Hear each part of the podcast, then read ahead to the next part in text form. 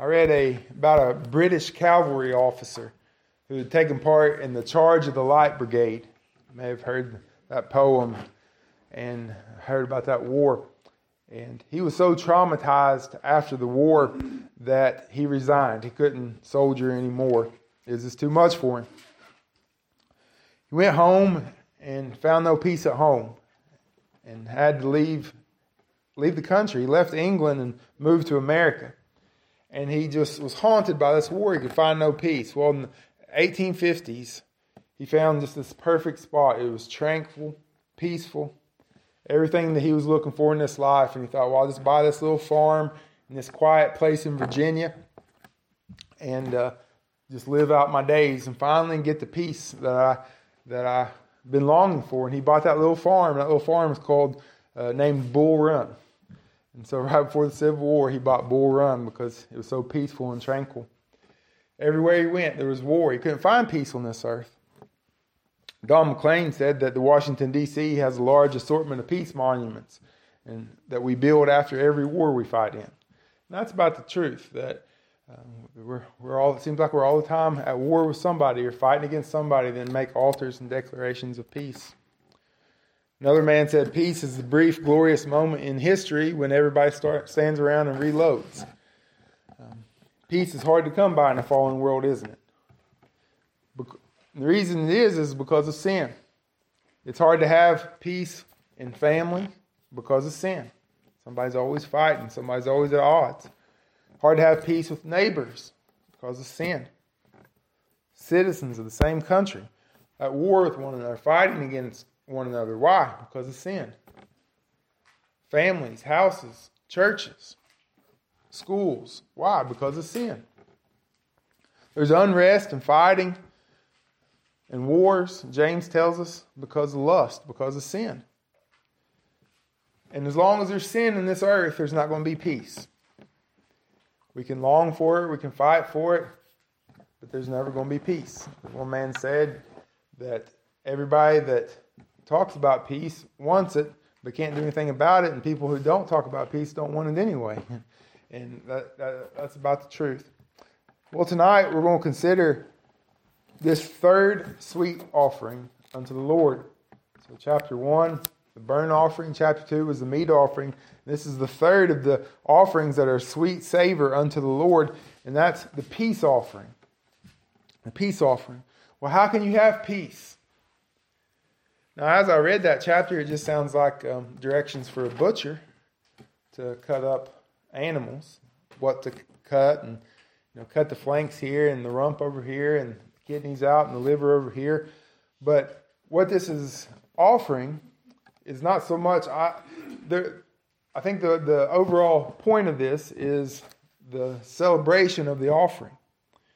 And it was a celebration of peace. Well, how can they have peace? How can these children of Israel have peace one with another? How can they have peace with God?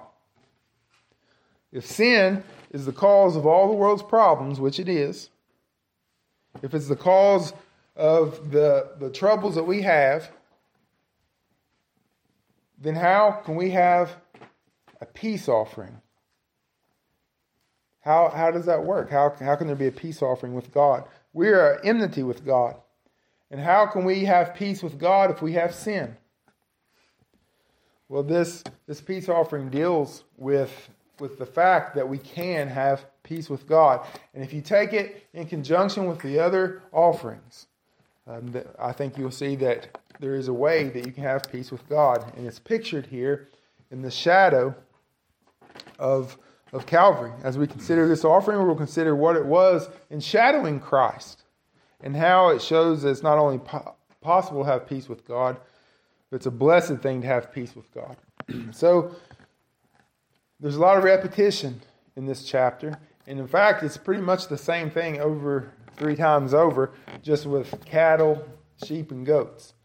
Uh, there's a little bit of variation of what how to cut the meat and so forth, but it's pretty much the same thing repeated in the first five verses, and six through eleven, and twelve through sixteen. Pretty much the same thing. Um, it is you lay your head upon the head of the, the offering. The worshiper would would uh, cut up the sacrifice, just like the burnt offering. The worshiper would be the one doing the, the butchering, give it to the priest. The priest would do the, the offering and, and, and burn, this time, only portions of the animal.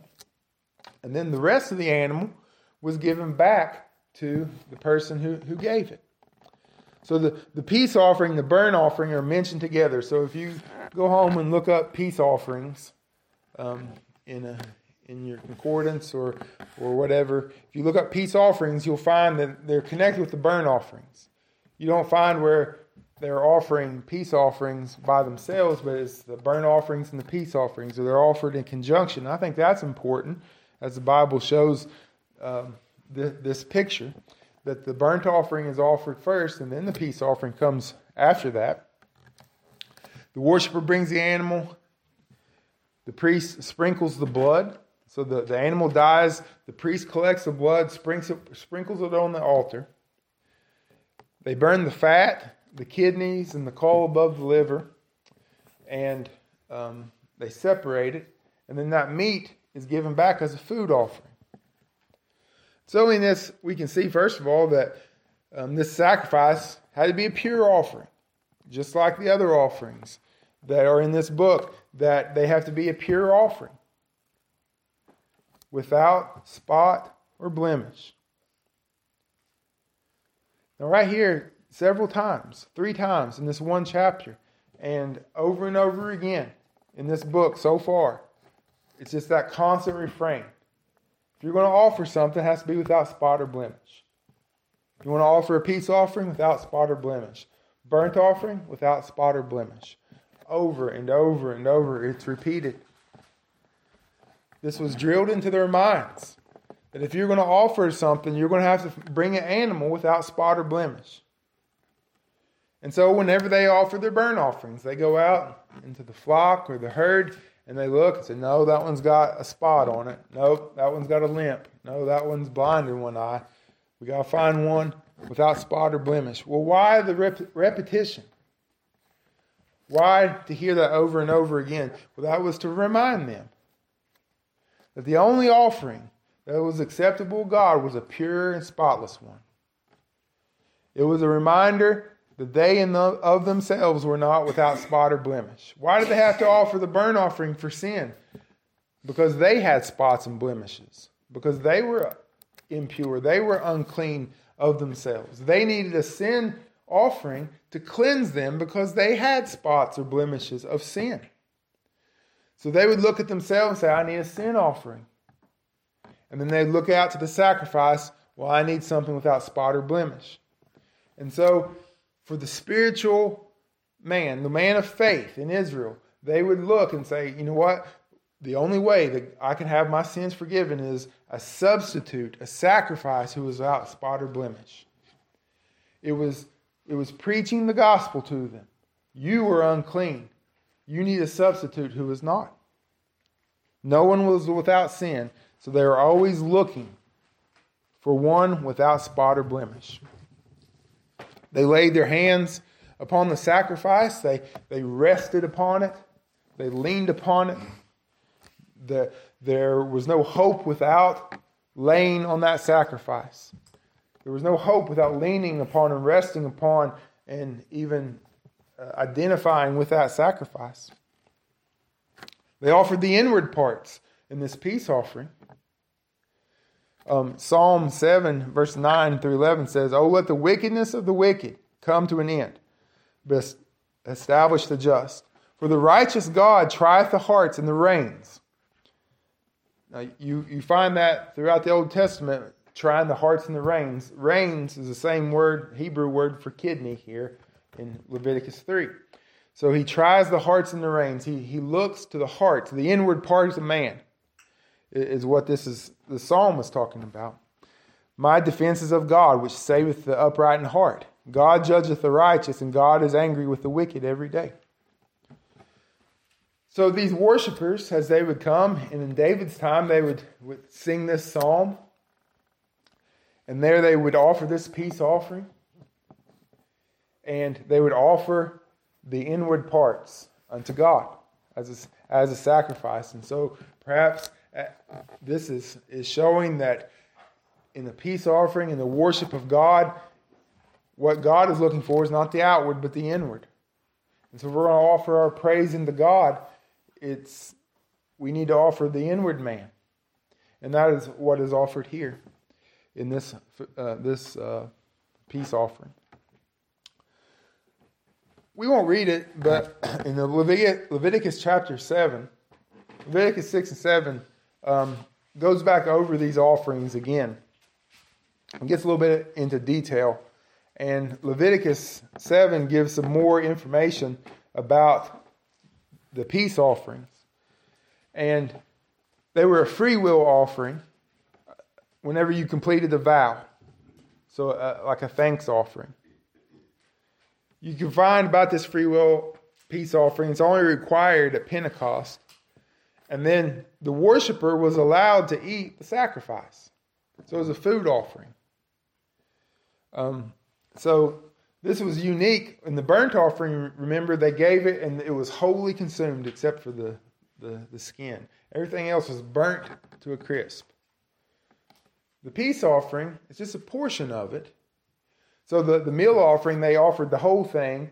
The priest would just take a memorial and make that offering, then the priest would keep it.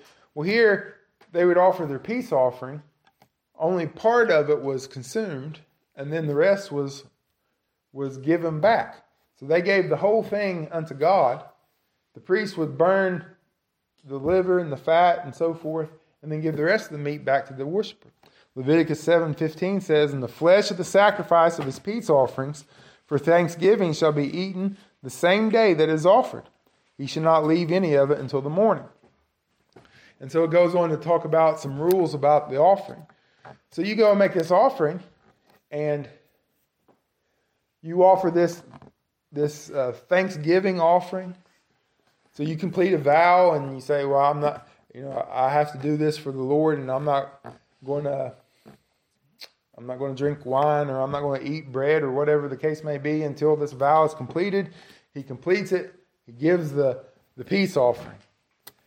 Well, now it's a feast. Now you offer that peace offering unto God and you're going to get back all this meat, and you get to eat of that meat. It's interesting in uh, Proverbs chapter 7, in verse 14. Proverbs 7 is a story about that woman who's trying to catch the man in adultery. If you remember that. Uh, the way of the harlot, um, if the boy's walking down the street, passing the street near her house in the evening, and this woman comes out and, and catches him and kisses him. And she catches him on the corner and catches his eye. And in verse 14, it says, I have peace offerings with me. This day I've paid my vows. The, the, my husband's gone. I made a peace offering today. I, I finished my vows. Well, what's she saying?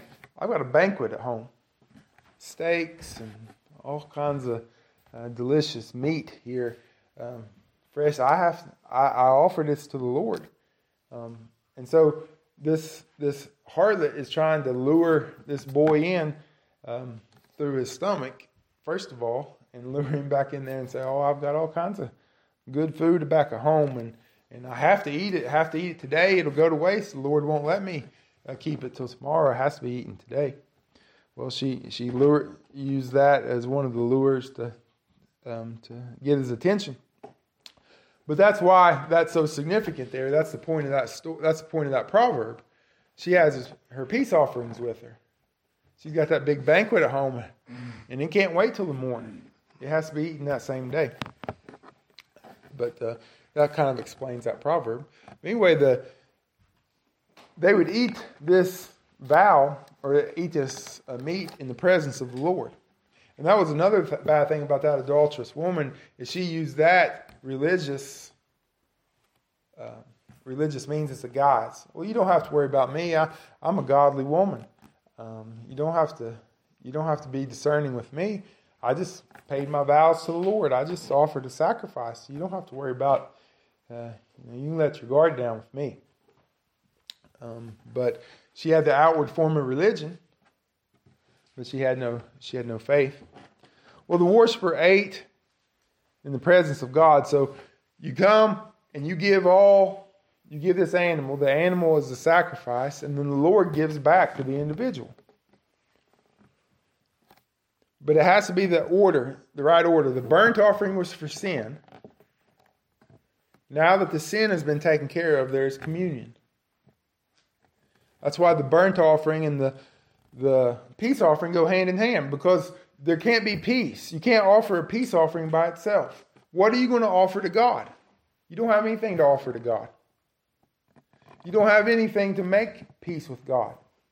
When Amos said, Make your peace with God, he didn't say, Sit down at the bargaining table with God and, and work something out. God is holy and righteous. You're the one that has sinned. And until the sin problem is dealt with, there can be no peace. Until the sin problem has been dealt with, there can no, be no peace with the holy God. So, first, the burnt offering. Sin has been dealt with. The problem has been dealt with. The problem that has separated us, the problem with being, our enmity against God has been dealt with. The sin has been forgiven. We have been washed and cleansed.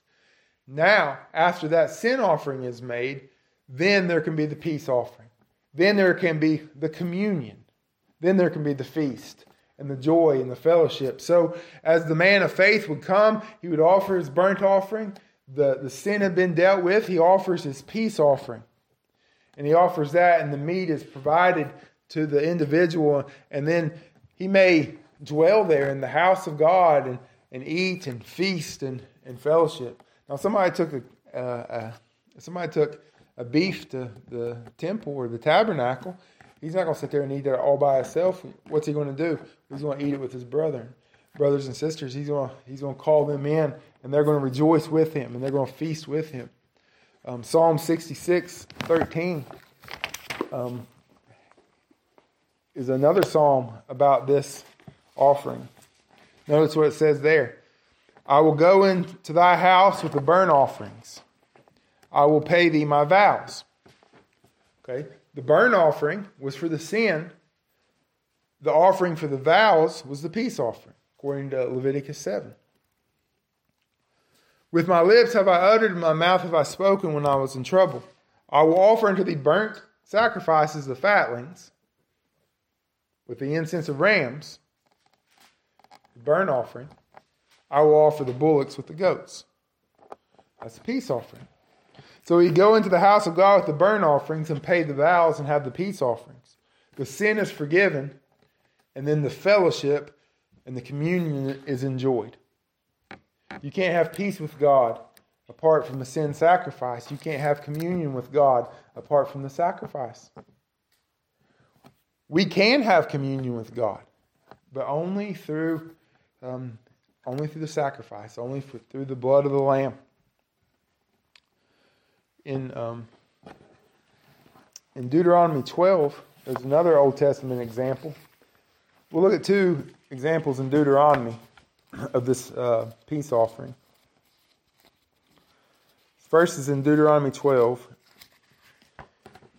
Verse number 1 says, These are the statutes and judgments which ye shall observe to do in the land which the Lord God of thy fathers giveth thee to possess in all the days that ye live on the earth and then down in verse 6, it says, And hither and thither ye shall bring your burnt offerings and your sacrifices and your tithes and your heave offerings of your hand, your vows and your freewill offerings and the firstlings of your herd and of your flocks.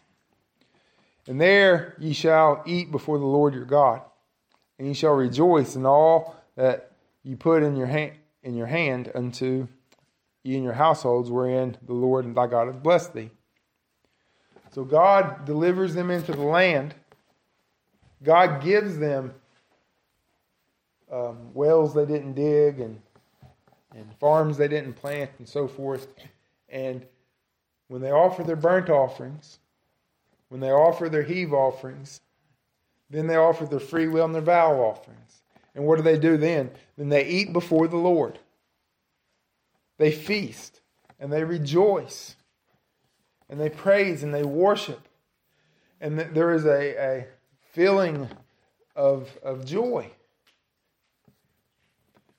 the, the Pharisees and the scribes were concerned with the outward, fasting several times a week, and um, but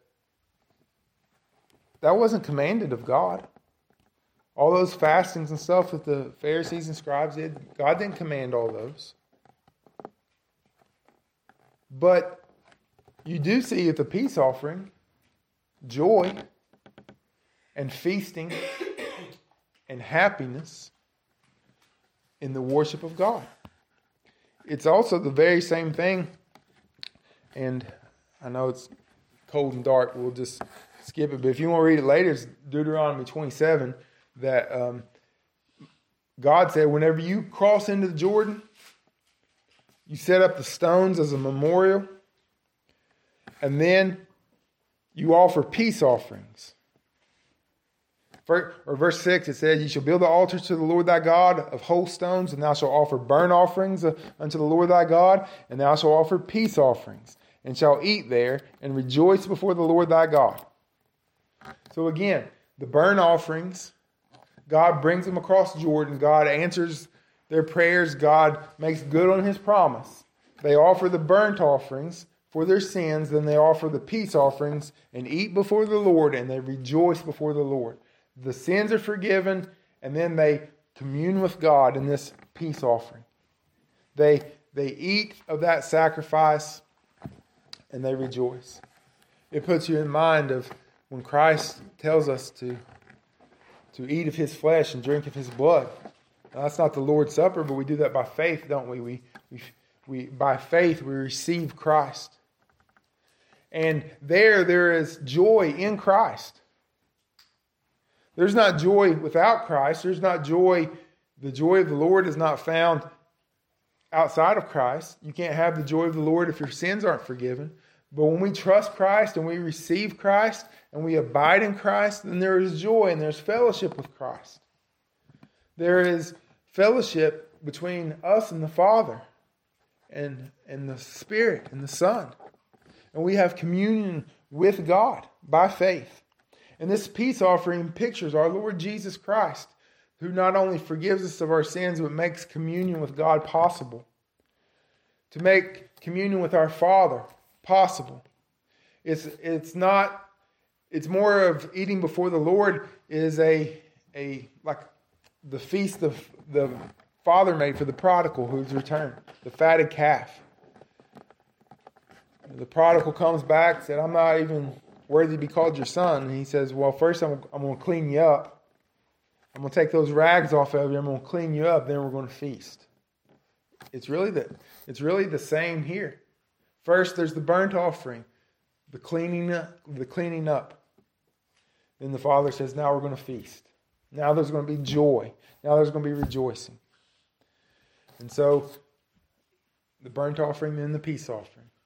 The prodigal returns. The dad grabs hold of him, hugs his neck, cleans him up, sits him down, and then they feast.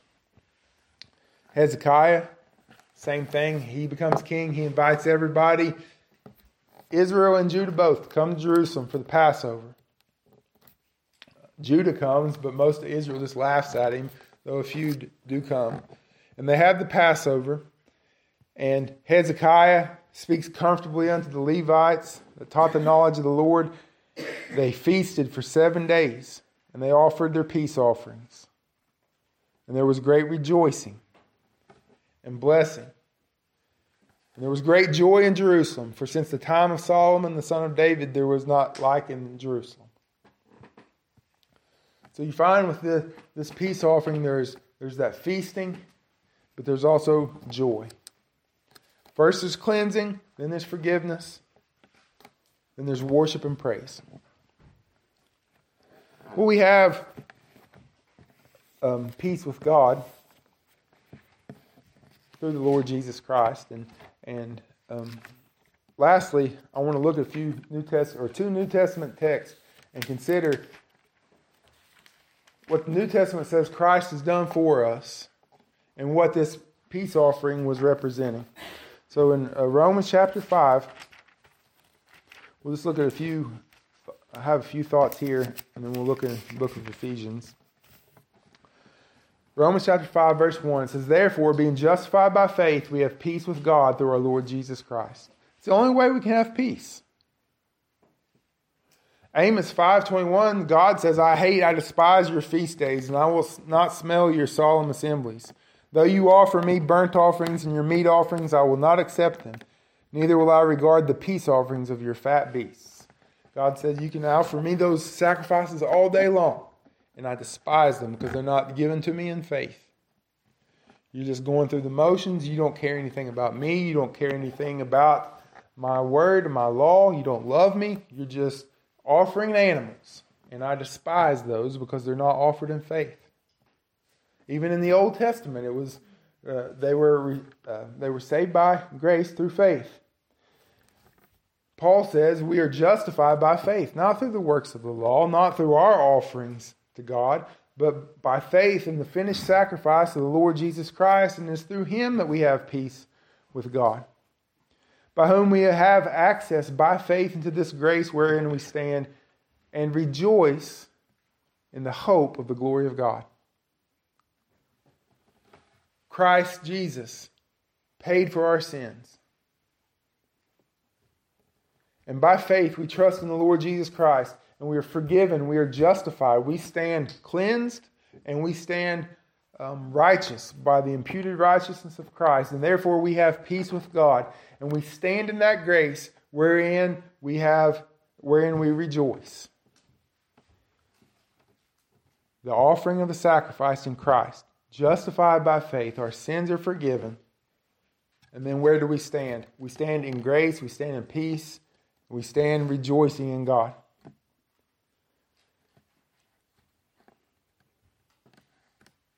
We are justified by his blood in verse number 9. We shall be saved from wrath through him. For if, when we were enemies, we were reconciled to God by the death of his Son, much more being reconciled, we shall be saved by his life. And not only so, but also joy in God through our Lord Jesus Christ, by whom we now have received the atonement. Salvation, forgiveness of sins, communion, and joy. Jesus fulfilled those Old Testament sacrifices. That's why. That's why um, I I'm a preacher and I'm not a butcher, and you know you don't bring sacrifices and offer offer them here um, on Sundays because Jesus fulfilled all those things. We don't have to cut up animals and offer them on the fire and so forth because Jesus. That was just a picture of what Jesus did, and and we truly and actually have fellowship with Jesus and the Father and the Spirit and we have joy and communion with Him through what Christ has done for us. Last thing we will look at is Ephesians chapter 2. This is another way to think about this offering and why the New Test the New Covenant is better than the Old Covenant. Ephesians 2 11. Wherefore remember that ye being in times past Gentiles in the flesh, who were called uncircumcision by that which is called the circumcision in the flesh made by hands. That at that time you were without Christ, being aliens from the commonwealth of Israel, and strangers from the covenant of promises, having no hope, without God in the world. The peace offering in the Old Testament was for Israel. You and I here tonight are Gentiles. We'd been out in the cold. We'd have no burnt offering. We'd have no way of forgiveness of sins unless we, you know, proselytized. But there weren't very, you know, there were Gentiles who were saved, but not very many. We Gentiles were out in the cold, as the text says, aliens, strangers from the commonwealth. But now, I love those conjunctions in the book of Ephesians. Strangers, aliens, having no hope, without God in the world, but now. But now in Christ Jesus. We didn't have hope before, but but now we do in Christ Jesus. You were sometimes were far off, made nigh by the blood of Christ. There's so much animosity in the world right now based upon what people look like, based upon where people are from. But the blessedness of the gospel tells us that we are we are one in Christ. No more Jew or Gentile. No more animosity. No more separation by where you're from or where your family's from or anything such as that. In Christ, we are made nigh by his blood. We are, we are one blood in Christ. And, and Christ has brought Jew and Gentile together. Jew and Gentile were at odds with one another, they were enemies in the flesh. The circumcision versus the uncircumcision. But in verse 14, for he is our peace, who hath made both one, and hath broken down the middle wall of partition between us. Having abolished in his flesh the enmity, even the law of commandments contained in the ordinances, for to make himself of twain one new man, so making peace. And that he might reconcile both unto God in one body on the cross, having slain the enmity thereby. And he came and preached peace to you, which were afar off, and to them that were nigh. For through him we have we, we both have access by one Spirit and the Father.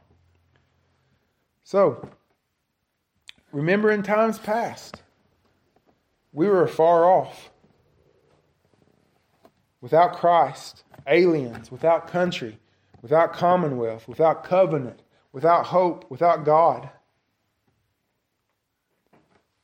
But now we are made, we, we who were far were brought near. We who were separated were made one. We who were blocked out, the walls came down. The commandments were against us, but Christ fulfilled those commandments for us. He died for our sins, that we broke the commandments. He lived righteously for us, that we might have his righteousness. We were at enmity with God, but now we're at peace. He is our peace. We are united with Christ in verses 13 and 14. Why? How? By the blood, by the sacrifice. We are no longer outcast, but made one. We are united to Christ. One new man. There's no more war. There's peace has been made on the cross. Sins were paid for on the cross. We who were enemies are now friends. We who were far off and aliens are now in the household of God. In verse 19, now therefore you are no more strangers and foreigners, but fellow citizens with the saints and of the household of God, and built upon the foundation of the apostles and the prophets, Jesus Christ himself being the chief cornerstone, in whom all the building fitly framed together groweth to a holy temple of the Lord, in whom ye are builded together for a habitation through the, through the Spirit. So now in Christ there is family and unity and oneness, fellow citizenships, no longer strangers, no longer unclean, but in the family, with peace with God and fellowship with God and fellowship with the brethren, built upon the same foundation, the same, the same house, the building united together in what Christ has done for us, made peace for us. So we're not on the outside looking in. We're not, we're not the, the warring people of the Old Testament, but, but through Christ, He has not only saved His elect of, of that chosen nation, but He has saved of every nation and tribe and tongue in the world and made peace. So we can have peace with God. Dealt with the sin problem, that we can have communion with God dealt with the real reason for, for our war, and that is our sin. And this offering pictures the, the union that we have with Jesus. And then we can go before a holy God now and not have to be afraid. Now, if you're a sinful man, you, you have to be afraid. Because the thing that causes the war, remember we read there, God is angry with the wicked every day. Why? Because of sin. But now, child of God, think about this that Jesus took care of the sin problem. The only way you can have peace with God is if the sin problem is taken care of. And if there is the sin problem is taken care of, then there's no more cause for the enmity. I'm not at enmity with God anymore because God has given me life and given me a new heart.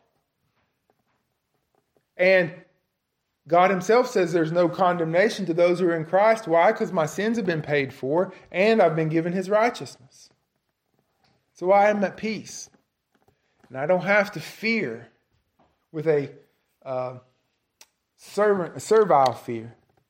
I fear in the sense of awe and worship and reverence, but I don't have to, to be terrified as a, as a rebel. But I can come humbly before the Father with boldness to the throne room because I have peace. We can come before the throne of grace because there's peace has been made. And not only that, not only is there peace, but there's fellowship and communion. And so they offered that sacrifice. They got all uh, got all that beef and got all that steak, and, and now they can sit there and they can eat and and and rejoice and feast and praise God and be thankful and happy and rejoice with one another in what God has done for them because their sins have been paid for and they have peace with God. And that's what this sacrifice represented. And I know when you read chapter 3, it just sounds, like I said, it sounds like a butcher instruction manual. Um, but it was, it was a picture, it was an illustration, and you had to live that, and you had to do it every day, and you had to look at it, and you had to meditate on it, and you had to think about it. But that's what it was telling us. It was pointing us to the better, the, the New Testament, the New Covenant, our true peace with God.